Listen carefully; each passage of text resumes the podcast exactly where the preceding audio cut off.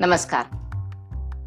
नौ बज चुके हैं इट्स शो टाइम तो आइए हम कल का डिस्कशन कंटिन्यू करते हैं। कल जब हमारा डिस्कशन खत्म हो रहा था उस वक्त किसी ने हमसे ये सवाल पूछा था that what if uh, two career choices which i feel are equally good for me. Meaning मुझे दोनों चीज़ें पसंद हैं ये भी पसंद है और उतनी ही मुझे वो दूसरी चीज़ भी पसंद है। तो अब इस केस में मैं सिलेक्ट कैसे करूँ? कि मुझे कौन सा प्रोफेशन चूज़ करना चाहिए, कौन से प्रोफेशन में मैं जाना चाहता हूँ या मैं जा सकता स्पेशली बहुत बार ऐसा होता है कि, a person has taken science as a stream and that science stream he has taken maths as well as biology तो बहुत बार कंफ्यूजन रहता है मेडिकल में जाना है या मैथ्स में जाना है। और मज़े की बात तो ये होती है कि जो ज़्यादा इंटेलिजेंट होता है ना, उसी को ज़्यादा confusion he thinks that he can do everything he can study uh, maths yes he loves maths uh, uh, he can study biology yes i can do biology also so uh, there is a confusion कि uh, मुझे क्या करना चाहिए now इस point of time पर जब ये चीज़ हमारे साथ हो रही है या हम इस स्टेज पर हैं तो हमें इस चीज़ का डिसीज़न कैसे लेना चाहिए तो उसके लिए एक बहुत अच्छा कंसेप्ट है which is called as shadowing जिसके बारे में हमने कल भी बात किया था कि हम शैडो कंसेप्ट है, उसके ऊपर आज डिस्कस करेंगे। हमारी एक व्यूअर हैं जिन्होंने अभी हेलो कहा है अस्मिता मैम। तो ये यूएस को बिलोंग करती हैं। तो यूएस में मैं जानती हूँ कि ये कंसेप्ट पॉपुलर है। इनके बच्चों ने भी खुद ने शेडोइंग किया हुआ है। तो she understands what is the meaning of shadowing in India, usually uh, shadowing is not that a popular concept. हम लोग बहुत बार इंटर्नशिप शेडोइंग ऐसे दो तीन चीज़ों को इन दो तीन चीज़ों को मिक्स कर लेते हैं। तो what exactly shadowing this I would like to discuss today तो सबसे पहले हम लोग कंसेप्चुअल चीज़ देखते हैं कि yes Asmita ma'am is saying yes because she belongs to yes she understands कि ये तीनों में इंटरमिक्सिंग नहीं करना चाहिए शेडोइंग एक टोटली डिफरेंट चीज़ है।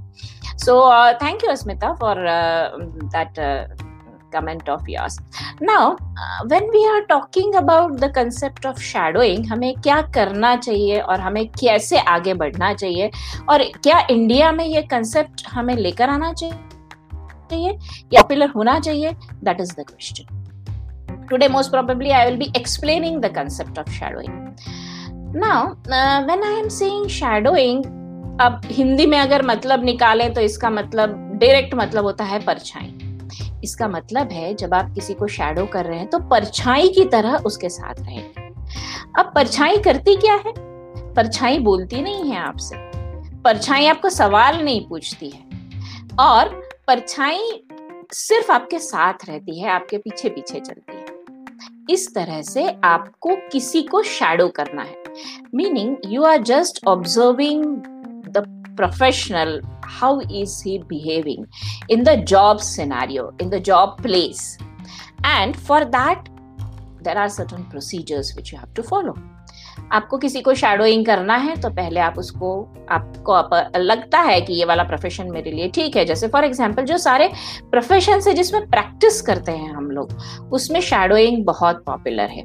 अभी ये जो शेडोइंग बहुत पॉपुलर इसमें क्यों है? क्योंकि जैसे हो गया आपका वकीली प्रोफेशन हो गया। You are a lawyer by profession you are a doctor by profession ये सारी चीज़ें आप प्रैक्टिस करते हैं। You are C A by profession तो ये सारी जो चीज़ें हैं, इनमें हमें शेडोइंग की ज़्यादा ज़रूरत पड़ती है।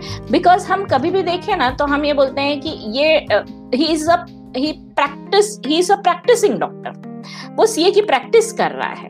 वो लॉयर की प्रैक्टिस कर रहा है। इसका मतलब इनडायरेक्टली ये भी होता है that he she is a liner क्योंकि ये कुछ ऐसे प्रोफेशन है जिसमें रोज चेंजेस होते हैं। आप एक बार ये नहीं बोल सकते कि हमने ये स्किल सेट अक्वायर कर लिया। अभी हेंसफोर्थ हमें कुछ नहीं करना है। You continuously have to update ये कुछ प्रोफेशन ऐसे हैं। लॉ चेंज हो गया कल को। कल को कुछ नया अमेंडमेंट आ गया। You have to be updated नए नए प्रोसीजर्स निकल कर आते हैं मेडिसिन में नए नए ड्रग्स आते हैं मेडिसिन में। आपको उनका बिहेवियरल पैटर्न अपने पेशेंट के ऊपर देखकर ऑब्ज़र्व कर कर उसको प्रिस्क्राइब करना है या नहीं है तय करना पड़ता है। So these are all practising things तो ये प्रैक्टिसिंग थिंग्स में शेडोइंग का और भी ज़्यादा इम्पोर्टेंट इम्पोर्टेंस हो जाता है। अभी ये जो शेडोइंग है इसके लिए जो मैंने बोला कि मैं प्रोसीजर बताऊँगी आपको। सो so, प्रोसीजर में क्या करते हैं यूजुअली दैट वी आइडेंटिफाई तो इसलिए के लिए हमारी थॉट प्रोसेस बहुत क्लियर होनी चाहिए कि अप्रोक्सीमेटली uh, हमारे एरिया में हमारे रोल मॉडल्स या हम जिस एरिया में जाना चाहते हैं भले वो तीन हुए एरियाज़ चार हुए areas that doesn't matter you identify certain prominent personalities in your area then you write them a mail आप जाकर एकदम वहाँ खड़े नहीं हो सकते you write them a professional mail and you say that I want to shadow you and if the person agrees then you start the shadowing process अभी shadowing process करते समय कुछ हमने बहुत क्रिटिकली ध्यान रखना चाहिए। जैसे फॉर एग्ज़ाम्पल आपको सीक्रेसी लॉ सीक्रेसी मेंटेन करना आना चाहिए। आपको कोई हक नहीं बनता कि वहाँ पर जो कुछ बातचीत हुई, वो बाहर जाकर या तो आप डिस्कस करें या किसी को बताएँ, क्योंकि वो प्राइवेसी का उल्लंघन हो सकता है।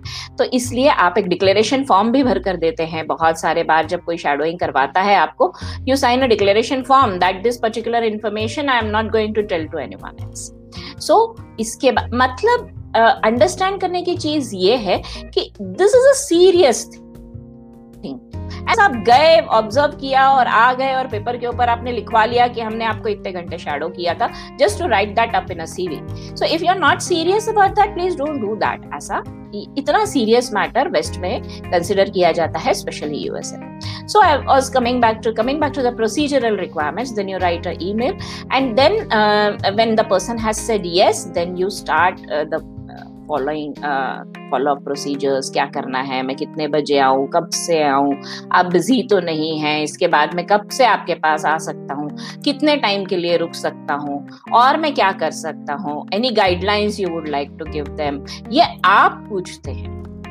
हमारे यहाँ पर क्या होता है, हम बहुत बार स्पून फीडिंग करते हैं। जब हम किसी के साथ में काम करने जाते हैं तो वो जो सीनियर व्यक्ति होते हैं, वो हमें बताते हैं अपने प्रोफेशन के बारे में this is how it happens this is how you must do this is how you must not do ऐसा वहाँ पर कुछ नहीं होता है। शेडोइंग का मतलब जैसे मैंने आपको बताया, परछाई, इसका मतलब आपको एकदम चुपचाप रहना है।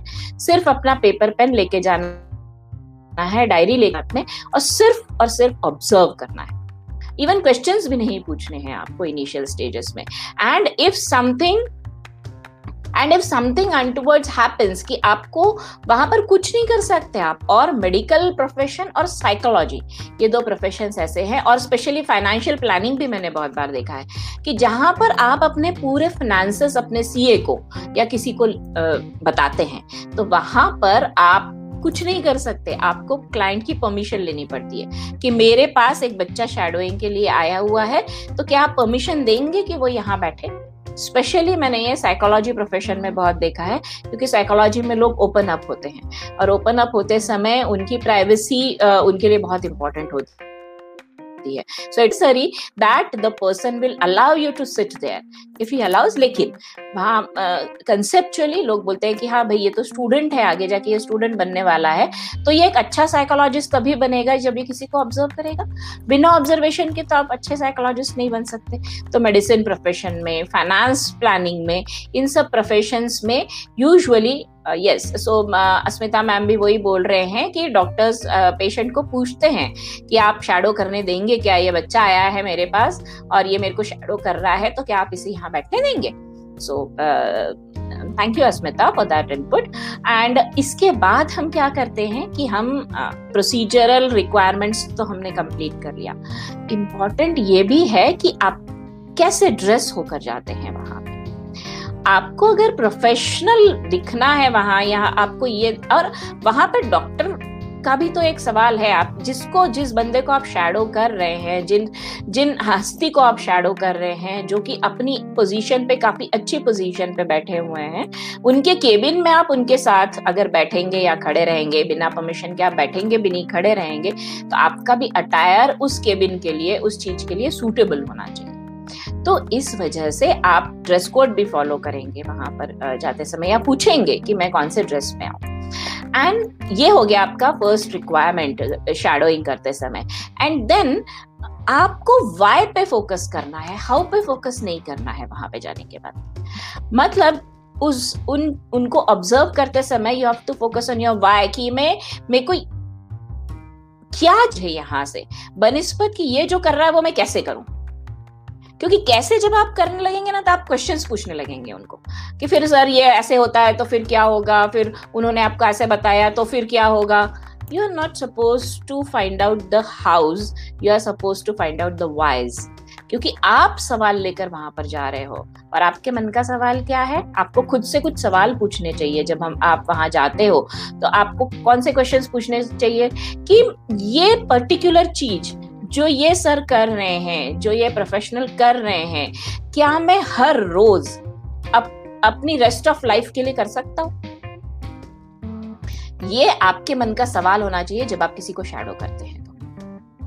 कि ये जो चीज़ ये बंदा कर रहा है उस चीज़ को क्या मैं अपनी रेस्ट ऑफ़ लाइफ कर सकता हूँ? तब वो मेरा रियल कॉलिंग होगा और तब मुझे उस प्रोफेशन में उतरना चाहिए। अभी इसके बाद हमें और क्या करना चाहिए? यूजुअली कितने घंटे शेडो करना चाहिए? ऐसा बहुत बार सवाल पूछा जाता है।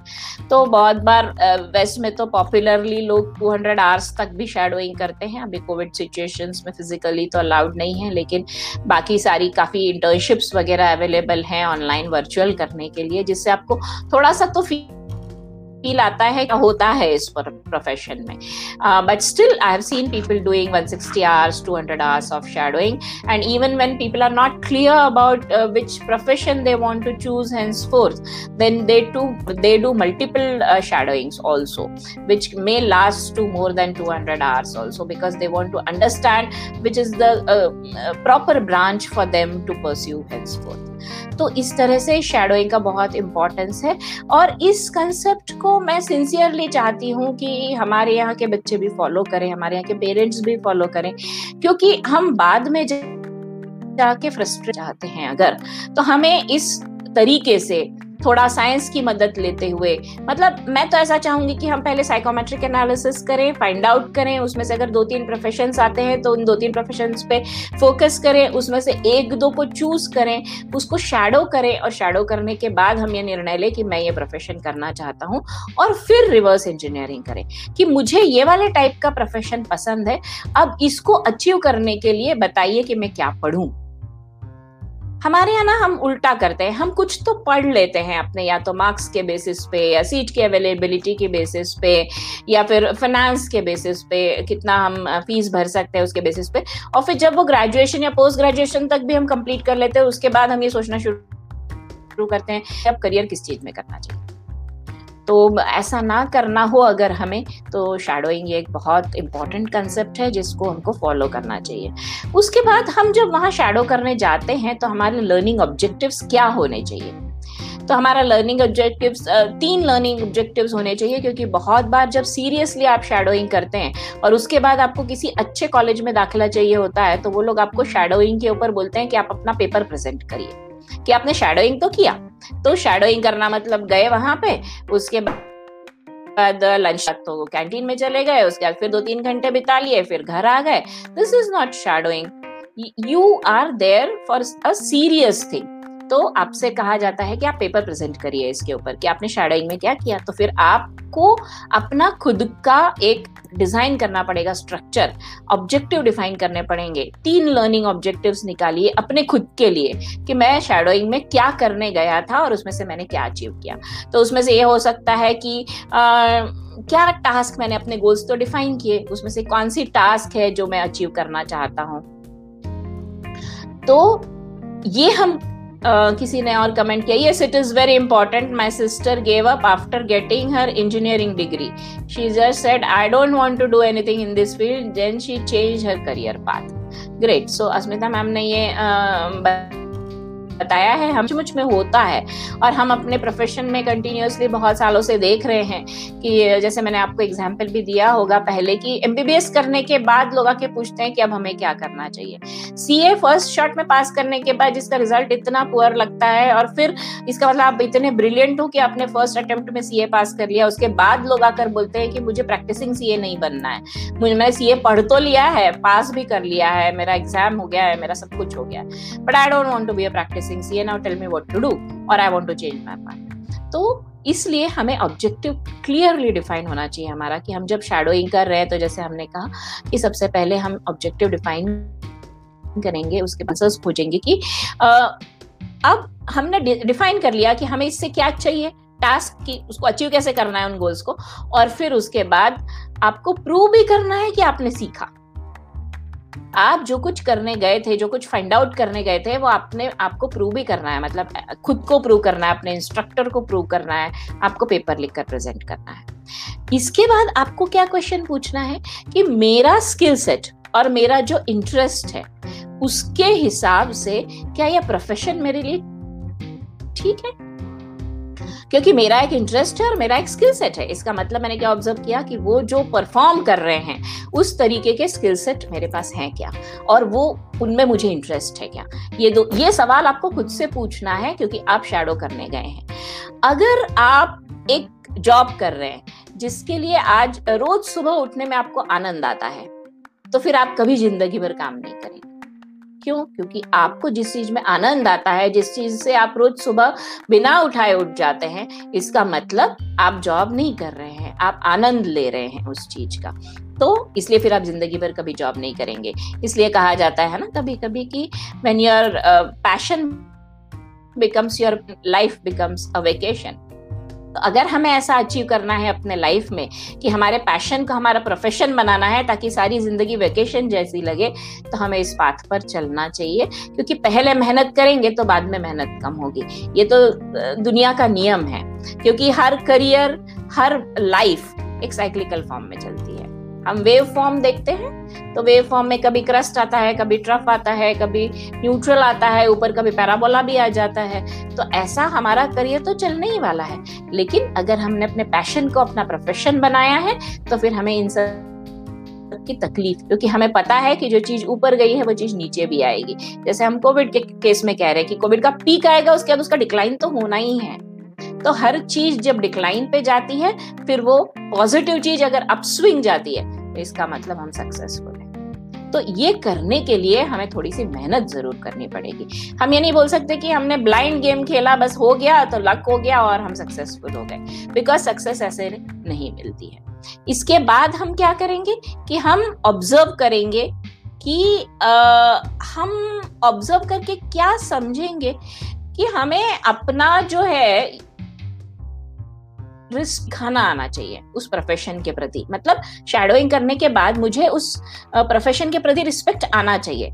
तो हमें जाके खुद को ऑब्ज़र्व करना है कि शेडोइंग से पहले मेरा इस प्रोफेशन के प्रति बहुत इंक्लिनेशन और बहुत रिस्पेक्ट था। क्या वो कम हो गया? या वो बढ़ गया?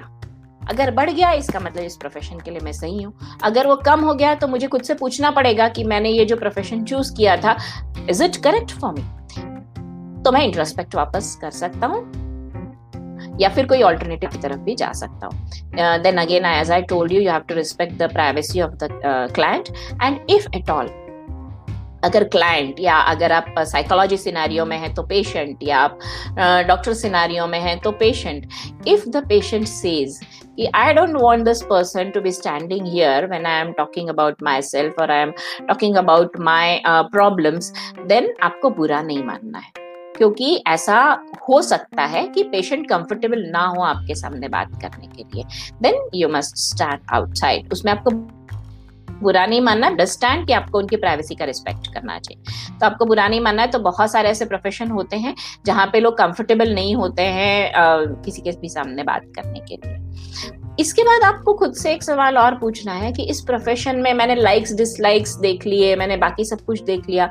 इसके अलावा क्या ऐसी कोई चीज़ है जो इस प्रोफेशन में मुझे पसंद नहीं है? फॉर एग्ज़ाम्पल अगर आपने किसी पायलट को शेडो किया, और पायलट को शेडो करने के बाद आपको बहुत सब मज़ा आया कॉकपिट में बैठते हैं, उड़ते हैं होटल में रुकते हैं, दुनिया घूमने मिलती है, लेकिन साथ में कभी कभी उसको दो बजे की फ़्लाइट भी उड़ानी रहती है। और तब उसकी नींद का जो सिस्टम है, वो डिस्टर्ब रहता है। लेकिन जब वो सुबह जाकर कॉकपिट में बैठता है तो he dare not feel sleepy उसके हाथ में इतने सारे लोगों की जाने हैं। वो बोइंग उड़ा रहा है, साढ़े तीन सौ पैसेंजर्स बैठे हैं उसके पास में और वो हवा में है। तो आपको अगर ये पसंद नहीं है, फिर आप बोलोगे कि नहीं नहीं, मेरे को वो पायलट प्लेन चलाना तो बहुत अच्छा लगता है, लेकिन दो बजे उठना अच्छा नहीं लगता। देन ये प्रोफेशन आपके लिए नहीं है। आपको मरीन इंजीनियरिंग मरी शिप्स बहुत पसंद है आपको। आ, लेकिन आप सेलर बनना चाहते हैं और सेलिंग आपको सिक्स महीने ऑनश्योर और सिक्स महीने ऑफशोर रहना पसंद नहीं है। आप ऑनश्योर नहीं रहना चाहते।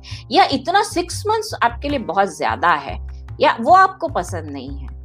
तो फिर आपको ये सोचना पड़ेगा कि इस ये पसंद नापसंद मैंने निकाल तो ली इसके बावजूद मुझे इसी प्रोफेशन में रहना है। Then that profession is good for तो आपको ये भी सोचना पड़ेगा कि व्हाट इज़ योर डिसलाइक और इसके बाद आपका मोटिवेशन फैक्टर कि आपको शेडोइंग करने के बाद भी आप सेम तरीके से उस प्रोफेशन के लिए मोटिवेटेड हो। और फिर मुझे इन सपोज़ मेडिसिन का ही एग्जांपल वापस से लेते हैं कि पेशेंट के आसपास रहना मेरे लिए कंफर्टेबल है अच्छा है everything is all right then I must choose the so आज के लिए इतना ही। बिकॉज़ uh, ये एक बहुत इंपॉर्टेंट टॉपिक है मेरे हिसाब से किसी प्रोफेशन को चूज़ करने के लिए। सो uh, so, कल मिलेंगे कुछ और नए विषयों के साथ कुछ और नई कहानियों के साथ। धन्यवाद। नमस्कार।